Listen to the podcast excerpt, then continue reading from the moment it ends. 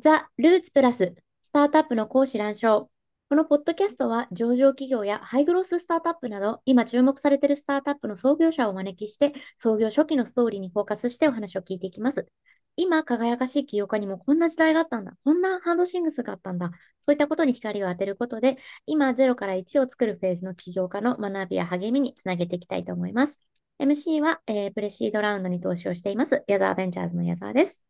早速ですが、本日は株式会社アンダート松園しおりさんにお越しいただいております。松園さん、どうぞよろしくお願いいたします。よろしくお願いします。アンダートの代表の松園と申します。簡単にで結構ですので、自己紹介お願いできますでしょうか？はい。えー、私は大学時代から結構こうスタートアップ界隈におりまして、あのまあ、面白い市場ないかなとか、いろいろ探しつつも、あの、プロパーは実はサイバーエージェントにまず入社させていただいた後に、えっと、今、東京ガールズコレクションというイベント事業を運営しているダブル東京さんにも、あの、お世話になりながら、2018年にアートをテーマに創業しまして、日本で初めてですね、あの、アートを小口化して共同購入できるようなプラットフォームアートというところを皮切りに複数事業を展開しておりまして、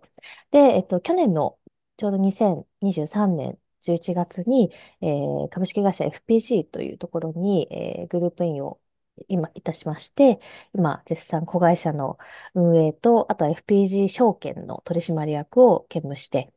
えー、頑張っているという状況です。ありがとうございます。松園さんは大学の時にスタートアップ、海外にいらっしゃったっていうのは、どこかで働かれてたりとか、インターンされてたりしたってことですか？株主としても応援してもらっていた、あやたんっていう、中川弥太郎さんっていう、あの、投資起業家兼投資家とか、あと成田修造っていう、あの、もともとクラウドワークスで、はい、そう。です。彼らが、あ、あとこれっていう、まさにアートをテーマにしたスタートアップやってまして、そこに、まあ本当にお手伝い程度で、まあ私も勉強させてもらいながら、オフィス行き来していて、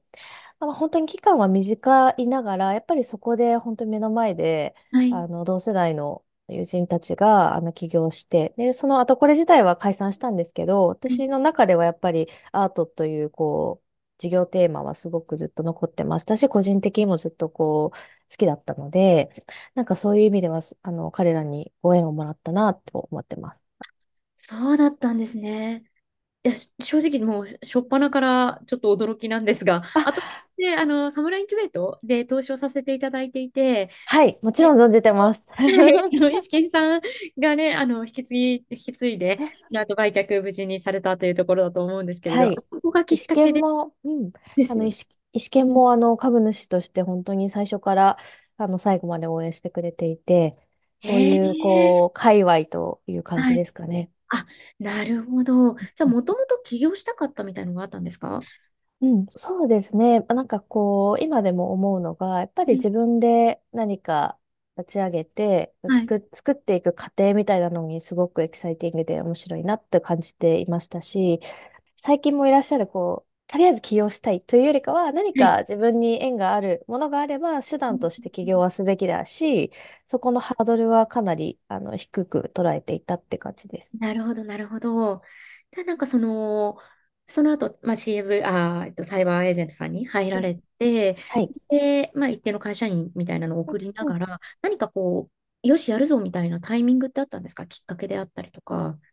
そうですね。あのーサイバーエージェントの時は本当に新規事業を中心にもうい。ろいろやらせていただいて、今の事業領域とは関係ないところだったんですが、その後にお世話になったあのダブル東京さんってい。うところで、あの、今国内最大級のアートフェア東京っていう、まあ、あの、アートフェアがありまして、で、そこをプロジェクトとして、まあ、あの TGC× アートみたいな、あのプロジェクトがあって、そういった縁で、あの、改めて、その仕事として関わった時に、やっぱりマーケットのこう、傍から見てのちょっとした課題感とか、はい、一般人として、なんかこう、業界に対するハードル高いなって感じるとか、なんかいろいろと改めて、こう、縁がありまして、そこが大きなきっかけだったなと思ってます。なるほど。なんかその時に、あの、まあ、最初に起業された時というのは、お一人でスタートされたんですか？それともチームを最初作ってやられたんですか？共同創業の高木千尋という人間がおりまして、彼女は、あの、サイバーエージェントの時の、まあ、マネージャー、尊敬してる、慕ってるマネージャー、高木さんをはい。お誘いさせていただいて、一緒に共同創業しています。えー、あ、じゃあ先輩を巻き込んだみたいな感じなんですか？そうですね。あの、でも、あの、私、その、そういった、ちょっとスタートアップどうしようみたいでゆらゆらしていた時期もあって、入社が遅かったんです、あですー、が、え端的に言うと年齢一緒で先輩で仲良しみたいな関なる係性だっ。たので、割とこう、タメ語で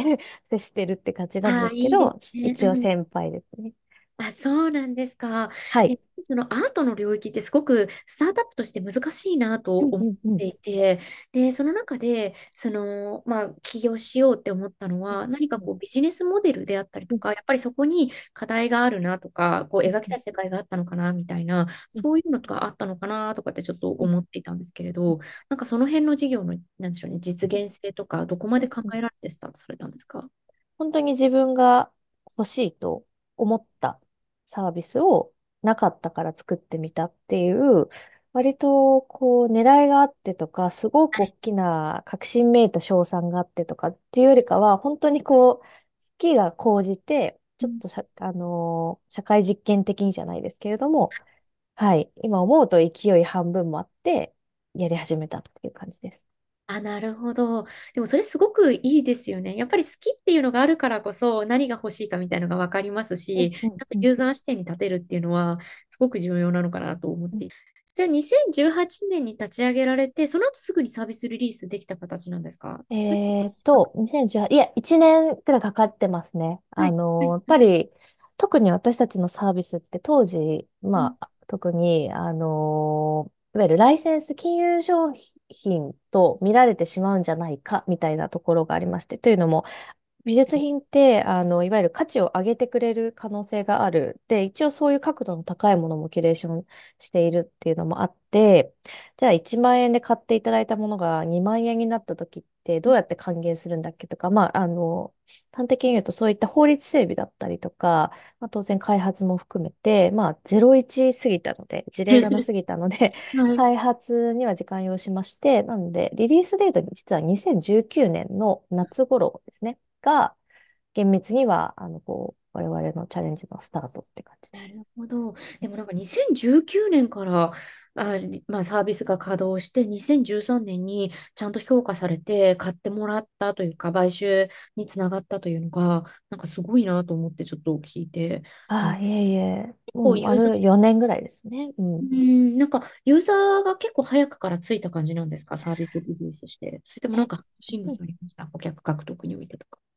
やっぱり目新しさ、面白さみたいなところで、あの、取り上げていただく機会も多かったですし、まあはい本当に下駄履かせていただいてたなっていう感覚で、であとは、あの、後半においては、あのまさにそのユーザーインタビューとかを本当に重ねて、あの、どこの、どういう部分を改良していけばいいかなとか、当然、こう、プラットフォームの成長が、あの、思ったこう繊維を描いてくれてなかった場合にピボットどうしようかとかも常に悩んでいましたあ、し、それも考えられてたんですね。試はい、ながら運営されて。はい、そうです、そうです。当然、こう、エクイティファイナンスしているので、ああの、ね、一応目指せ IPO っていう形はい。で掲げては走り出していたので、そこに、こう、スピード感も含めて達するには、どういうサービスをしなければいけないっていう、こう、まさに好き、好きから始まったものが、その責任だったりとか、まあ、より成長したいっていうところのモチベーションも変わってきたりしてるので、そこは葛藤あったんですけど、まあ、あの、今言っていただいた、まあ、4年ほどで M&A に至ったっていう背景は、やっぱり、あの、事業シナジーがすごくある会社さんと出会えたから、結果的にそうなっただけかなというふうに思ってます。なるほど。いやありがとうございます。ちなみに初期、まあ、一番最初に高木さんとスタートされたといううん。ところがあると思うんですが、調達されてから結構すぐにチームを拡大されたりしたんですか？最初のチームってどんな感じで、なんかハードシングスとかあったのかなとか。ああ、でもめちゃくちゃありましたね。もうみんながぶつか話るところせる範囲だとは思うんですで。けど、はい、はい。でそうですね。やっぱうんり、あの、まあ、特に初期も、まあ、未だにですけど、人がはい。流動ね、卒業、要はしていくたびはい。に結構ちょっと落ち込んでたりとか、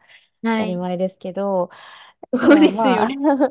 やっていくうちに、なんて言うんでしょうか。うん、私もけ、あの、社会人経験の中で、対してマネジメントとかもそんなに学んだり経験もよってなかったので、やっぱりメンバーの人がこう、ちゃんと一つの軸として会社が向かう方向っていうのを、もう耳にタコができるぐらい、あの、自分としてはしつこいなと思うぐらい伝えていかないと、やっぱり意外と伝わらないなっていう、こう、歯がゆさだったりとか、そうですね。あとは、あのーやっぱり成長が全てをあの癒すなってはい。いう はい。のはあって、事業がこう、ちょっとまだ、例えば開発、ね、リニューアルを待ってるタイミングでちょっとしゃがんでる状況とか、動きが鈍化すると、やっぱり組織も鈍化しがちで、なんかそこをどう活性させていくかみたいなところは、結構、あの、苦しみながら走っていたっていう感じです。なるほど、なるほど。なんかその中で、え、あら、やってみてうまくいった施策だったりとか、これやってよかったな、みたいなことってあったりします？私の場合はなんですけど、自分の心も開いて、まずは何でも建設的なあの前提でうん。何でも話せるってうん。いうこと。もう、うん。で、人に対してじゃなくて、こう、ことに向かおうみたいなことうんはずっと合言葉にしていたので、っていう中で、まあ、この仕事のやり方ってもっとこうできるよね、みたいなところとかを、例えば相互的に私に対しても言ってほしいし、みたいな、なんかこう、基礎的な人間関係を築くみたいなのは、うん。なんか大切なんだなっていう、これはめちゃくちゃ未だに自戒を込めて、あの学んだことかなと。なるほど。まあ、そうですよね。実際、ワンオンワンも、社員が増えれば増えるほど、時間も しんどくなってくるし、やることも多いし、みたいなので、なかなか取れなかったり、やりきれなかったりしますけど、やっぱりそこはすごく大事なんですね。ありがとうございます。その、先ほど、まあ、チームのお話を聞かせていただいたかなと思うんですが、その中で、まあ、資金調達ってどんなスパンで、どれぐらい調達されてきたんですか？はい。2021年のはい。夏に、えー、3億弱で、なる。融資と、えっと、と、えっと、エクイティ両方で、うんうんうんうん。の、それぐらいの調達で、最初はもう少し数千万ですね。ちょっと厳密でなくて恐縮なん。ですけど、なるはい。ほど。最初は、えっと、ベンチャーキャピタルが最初から入ってきたみたいな感じなんですか？それともエンジェルであったりとか、イシケンえさんとか、ーどちらのかなはい。そうですね。藤田ファンドさんが、まあ、ファンドっぽいけれども、でも、実態は割と個人のはい。決済だと思うので、ってはいいうぐらいで、ほとんどエンジェルさんですかね。あ、なるほど。はい。あ、藤田さんとはサイバーの時からのつながりがあってという形なんですか？そうです。はい。あの、意外と1年目から頑張って仕事していたので、覚えてくださっていまして、あの、ああのちょうどその時ですね、これ、まあ、あの、こぼれ話的にあれなんですけど、あ、はい。当時、ちょうど2018年前後で、藤田さんが何か、ブログか何か発信されてたんですけど、サイバーエージェントの OB に対して、こう、投資をしないみたいな、言われがちだけど、するよ、みたいな、はい。ごめんなさい、ちょっと記憶ベースなんですけど、はい。あのー発信があって、それをもうすかさず見て、メッセージさせていただいて、あの、これ本当ですか？出資してほしいです、みたいなので、あの、突、突した、あの、覚えがあります。すごい行動力はいですね。パッ言いまとしたね、みたいな 書いてある、こ。こに、みたいな。すごいえータイミング良かったですね。さあの、藤田さんにと関しては。はい、ラッキーだったです。そこでコミュニケーションって結構長くされたんですか？それともすぐにいいよみたいな感じだったのか？いや、さすがに、あの、藤田社長というよりかは、あの、はい。CAC、今、サイバーエンジェントキャピタルもはい。運営されてるチームの方々に、あの、プレゼン、あの、しに行行かせていただいて、さすがに多少は、あの、選うん抜いただいたと思うんですけど、はい。はい。なるほど、なるほど。で、じゃあその後、まあ少し、まあランウェイ伸ばしつつ、次にシリーズ、あー、えっと、次にシードみたいな形になるんですかね。2回目。そうですね。なんか逆に聞きたいんですけど、なんかその、シードとか、はい。A とかは B い。とか、プレ A とかって、なんかごめんなさい。厳密な定義ってちなみにあるんですか？いや、えっと、合ってないようなものだなというふうに理解していて、で、もともとおそらく、その、A 種う発行するとか B 種発行するというところにラウンドが紐づいてるんだろうな、はいはいはいはい。ではいたんですけれど、ただ一方で、シードですって言いながら A 種を出していたり、はいはいはいはい。それで そうですね。なるほ違うど。演習みたいなので、あの、出ていたりするケースもありますし、うんうんう A ダッんうん。シュなのか、A 種、A2 なのかみたいな形のいくつかもあったりするので、多分厳密ではない。それで言うとよくわからない2回目ではい。あんまりそこまでバリエーション、まあ多少はそっか上げさせていただいたか。で、あの、またちょっと追加の出資が、これはでもエンジェルでしたね。で、はい。3回目の前回の最後の、えーものが、一応事業会社さんはい。などが入っていただいて、うん。あとはあれですね、ペアーズ創業の赤坂さんとあか、ー、はい。リアスさんとかの AA ファンドさんとかはい。にはい。入っていただいたっていうところ。で、ちょっと自分の意識的に設計していたのが、アートかつ 2C っていう感はい。じで、なんて言うんでしょうか。あの、アート好きな方とか、うんその周辺でつながりがありそうな方みたいなのを結構意識的に声かけうさせていただいんてました。なるほど、なるほど。まさにそこちょっとお伺いしたいなと思ったんですが、やっぱりアートっていう領域で 2C で、え、パッと見、あの、すごい堅実なビジネスというより、なんかいかに当たるかどうかみたいなところも、にも見えがちかなと思っていて、そういった時に、こう、どういったところに意識されたのか、例えばプレゼンの見せ方であったりとか、会う人、それこそそこに理解がある方に積極的に会ったなのか、どういうことを意識されたのかなっていうのをちょっとお伺いしたいですね。ありがとうございます。まあ、割と私も直球で、自分自身未だに思ってますけど、この市場は、まあ、今全然な、ないですはい。し、はいあの、しぶっちゃけその手堅く積み上げていくというよりかは、0、100ぐらいの面白い事業だと思ってます、みはいたいなところも正直に伝えた上で、でもこれのせ、この世界って、例えば海外だと同じビジネスモデルがもうユニコーン評価されていて、はい。もうあのユーザーさんもがっつり伸びていて、で、アートっていうこうグローバル共通の事業テーマであり、まあ、ずーっと長年市場としては、そこまで大きくないですけれども、こう安定的に存在してるっていうあの領域の中で、まあ、こういった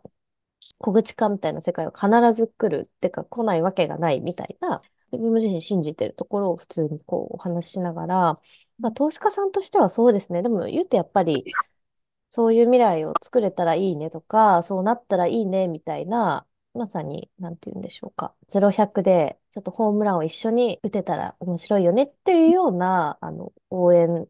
をいただいていた感覚ですし、そういうふうに正直になんかすごくロジックを立ててっていうよりかは、うんはい、あの、伝えていたって思って夢。をしっかり語ったみたいな。そうですね。なるほど。ありがとうございます。えー今、資金調達についてお伺いさせていただいて、この後もえ引き続き資金調達であったり、それこそ EXIT された時の経緯についてもお伺いしていきたいなと思いますが、一旦、えーここで前半をおしまいにしたいと思います。引き続きですね、後半もお話を伺えればなと思います。一旦ありがとうございました。ありがとうございました。